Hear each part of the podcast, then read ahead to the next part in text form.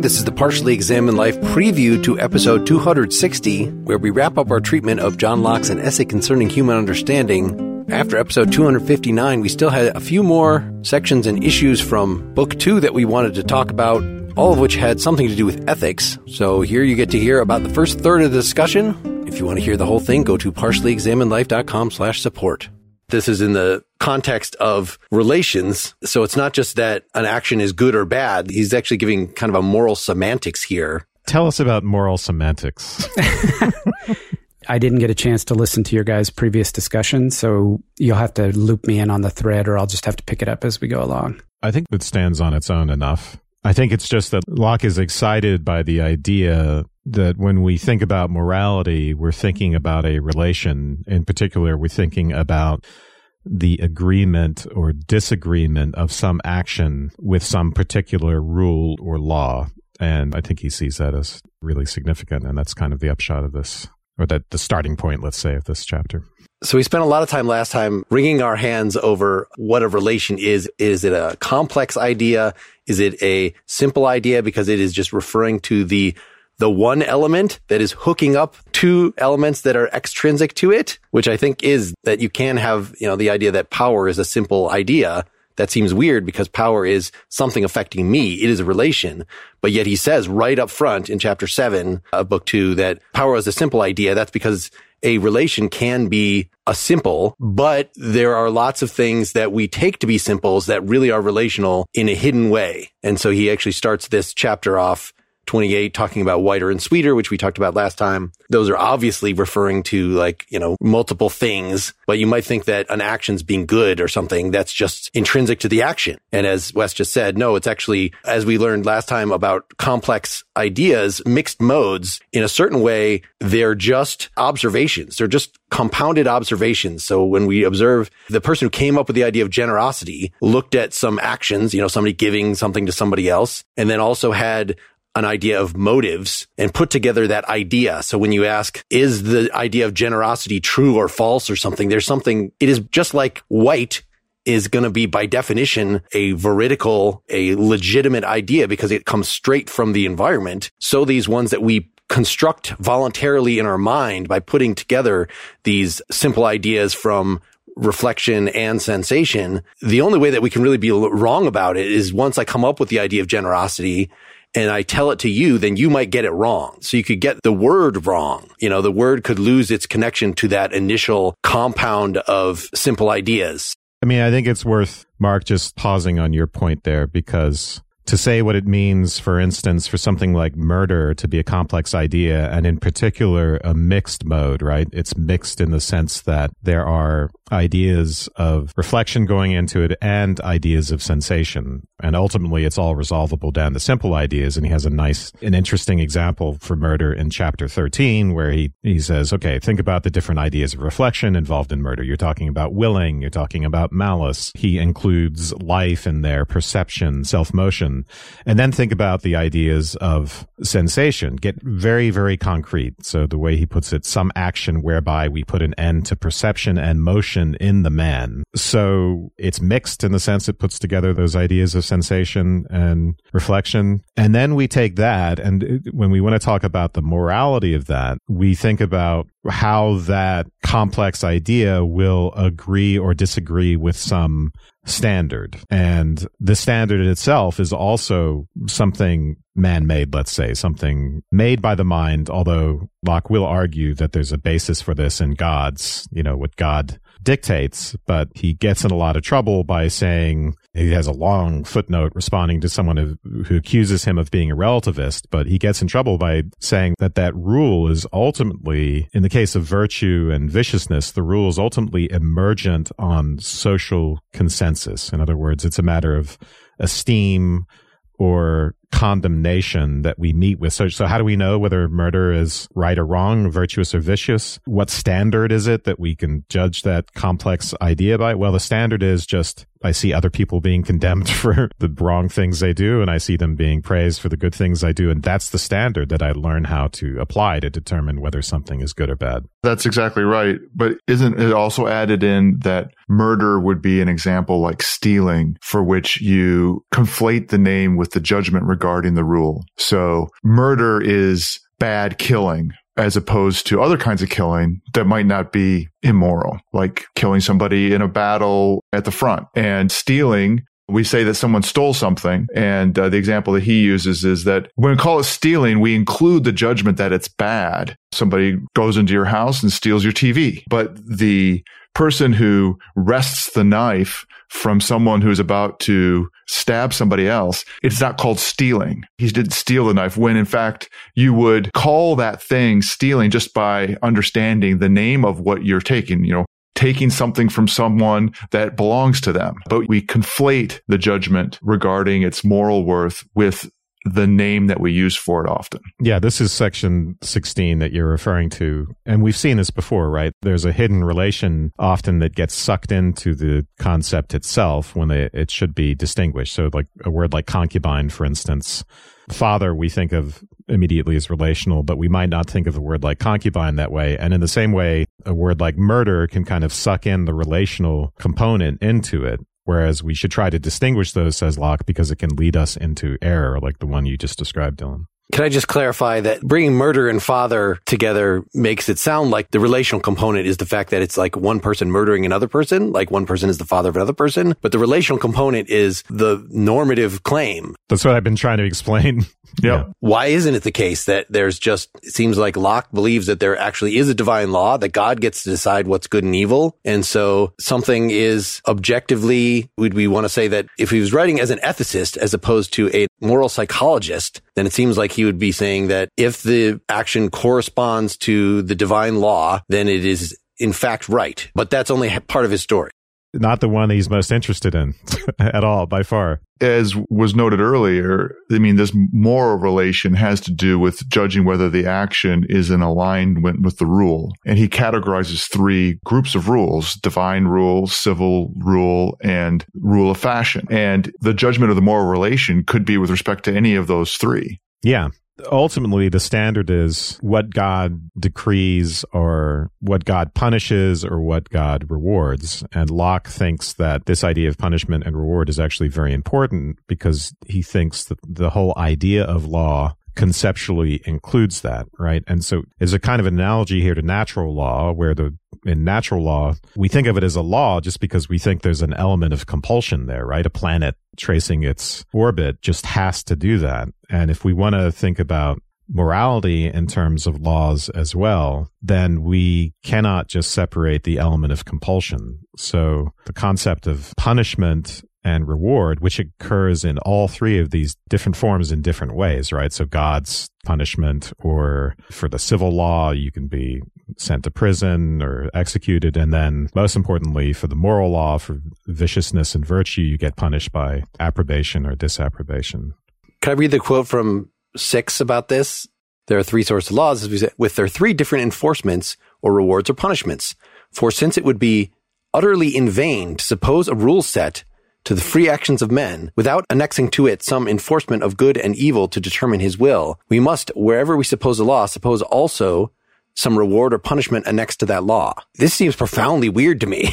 what would you guys think of this? Well, particularly the good part, right? Uh huh. The way he's thinking about it is, I think, the way Wes described it. If you think of a law as being like the law of gravity that forces a planet to orbit around the sun, then it's going to be causing actions in both ways. It's not just necessarily knocking down bad actions, but it's also cultivating either implicitly or explicitly certain kinds of desirable actions. And it made me think a lot about not just laws like uh, laws against murder and stealing, but other kinds of laws that we don't always think of as being associated with moral goods, but you know, the laws of our economy and the laws of other kinds of actions that really translate into paths of getting goods and getting honors and rewards and that our laws do both those things. I hadn't really thought of it that way very often, but it became clear to me that's what our laws do. And the question is why call something a law unless it has some sort of causal force or unless it gives a general description of some causal interaction, right? Why, why would we even call it a law? I mean, that's just one alternative we might appeal to here. What is it that motivates people? What is it that would cause them to act in conformity with some law? right? Esteem or condemnation might be one thing, but what about just being responsive to what is good? What about reflection? So we might appeal to a more ancient Greek virtue ethics kind of conception of this as well. So there's habituation, for instance, but there's also just the fact that we're rational animals and we can figure out what is good and what is good is something accessible to reason. And so what we are ultimately compelled by is reasons, not punishments. So that's the alternative conception here that it's not like it doesn't come up in Locke. We'll see it in the power chapter. We can be responsive to reasons. We can be responsive to what is good, but he doesn't really describe that alternative here. I like that because it's emphasizing the way punishments work for Locke is they seem to work via our reason. I mean, the way in which a punishment would be a deterrent would be that we would not want to encounter the pain associated with that deterrent. So therefore we would move in a different direction. It seems like an act of reason from Locke's perspective. That's a good point because even when good and evil will turn out to be pain and pleasure ultimately. Yes. And when we are reasoning about what's good to do, in a way, we're navigating the world's natural punishments, right? The reality principle. So we can just get punished by consequences as well or rewarded by consequences. Yeah, I like that. And I'm trying to feel around how best to characterize that in terms of, uh, I think causality might not be the, the thing. I mean, I kind of take Catherine Wilson's word for it that Locke didn't really have the insight that Kant later did of can we think about natural law and moral law as being one and the same thing? I don't know if that's really true, but I was kind of trying to see it as I feel like that's what you're doing, Wes, in saying that it's a matter of causality. It's also not a matter strictly of teleology of yes, we naturally go toward the good, but we can be thwarted in various ways. He's going to have a complicated story about that in chapter 21 that we'll get to, but it's not merely a matter of thwarted causality because he doesn't believe in innate ideas. He doesn't believe that we are all naturally magnetized toward the good. So there has to be some relationship between we all want happiness. We don't, according to the story, we don't always know what that is. There's a natural alignment just by definition between happiness and the moral good that I feel like is both a priori, right? Because we are saying this whole thing, like what determines whether a moral rule is legit legit or not is in some sense just a matter of the definition, right? The person who came up with the notion of generosity in the first place. And are we using generosity correctly in the first place? But then, as you say, like there are real world consequences. He wants to kind of have it both ways that Plato says that the reason that we are magnetized toward the good is not just because there's, you know, an ethereal form out there in heaven beckoning to us, but because our soul is not in alignment is because there's something natural in our human nature that will be screwed up if we don't do the good thing. And so Locke wants to give a version of that, even though it's not so strong. And I think it's somewhat implicit. So just, just saying that virtue and vice, how we determine them are emergent on esteem and condemnation. You know, he'll later say, well, that doesn't mean I'm a relativist. And in fact, even though these things do vary between societies, in general, it's pretty much the same. So then the question is, why is it pretty much the same between societies and people? And I'll, and I'll say, you know, even people who are kind of vicious will at least be hypocrites. So at least pay lip service to these rules. So we all kind of know the rules. And it's not that we need innate ideas, right, to be naturally drawn to what's good. He admits we have innate tendencies and capacities, and he'd probably say instincts too. He just doesn't like the innate idea formulation of that. So I guess the question is, you know, how are you responsive to natural law? Is it, you know, are we just naturally responsive? Do we even need is it that we have some conception of God's punishment that pushes us in that direction or natural punishments, unhappiness? You know, those are the questions. I mean, doesn't the framework that he put in place require us to say what it means to be responsive to the natural laws that we need to be able to either directly or through education, blah, blah, blah, perceive it clearly and distinctly, like without the ability for contradiction? And it's the same epistemic criteria. I think you're right, but there's a way in which his appeal to God gets him wrapped around the axle a little bit because, at least from my perspective, and maybe from the perspective of the critics that he responds to in his uh, footnote, is he seems to be completely consistent, but has to sort of pull a rabbit out of a hat regarding the ability for us to perceive God's, that the alignment of our understanding of, say, moral relations from our senses is in accord with the rules God would put forward because it's not at all clear how those are necessarily gathered from the senses. He sort of says both things alternately that, you know, of course, God's will governs these laws and moral relations, but he seems to be much more emphatic about the stuff that we've talked about all along, which is that, you know, moral relations are relations that our judgments about them come through our senses. And I just think that he has a hard time reconciling those things. Yeah, that's the big thing Catherine Wilson points out in her essay is this tension between the good is an objective thing out in the world kind of like a substance, like gold, that we don't know its inner nature until we do some sort of investigation. So there really is a generosity, the good kind of generosity, and then the kind where you're kind of inflating yourself through this supposed act of generosity. That it seems like there are true and false ways of generosity. Do you really want to examine that as just a merely a priori relation between how the person who defined the word originally, or do you want to hook on to the natural, whether the connection to the law of God or something that is objectively out in the world and unknown that needs investigation. The gold one is a really good example because when he talks about gold, he says that we have an idea about what we mean by gold when we go look for it. And we can rightly talk about whether or not something is or is not gold. But we also could refine that idea. We could be wrong about what ends up being gold and we could end up being changing it. And so that's going to be true about moral judgments as well is that they get refined along the way, even though we have an idea of what they are. The question is, what are we investigating? Are we investigating human psychology and trying to derive normativity out of that? Or is goodness and badness, are they just simple brute metaphysical properties? What, how are we getting at all that? That's, I think, uh, the question. It seems it has to be the former, you know, due to, to Locke's entire program, even his connection to revelation. And, you know, if we think that objective good is going to mean God's law, just his overall take, I did take a look at some of the stuff he had on faith in here. And it just ends up being like, well, if reason doesn't tell you either way on a question, then faith can determine it, but it can't fly in the face of reason. By reason, I'm meaning to say what our simple ideas feed up to us. That is the only tool we have for knowledge is what we get out of this experience. So yeah, that becomes a limiting factor on what if somebody comes and tells you something, whether in the moral field or otherwise, that just flies in the face of your reason and experience. You can't believe that. You are unable to do so. It becomes much more likely that they are lying, that it's not a real revelation. It did not actually come from God, that your reason is wrong.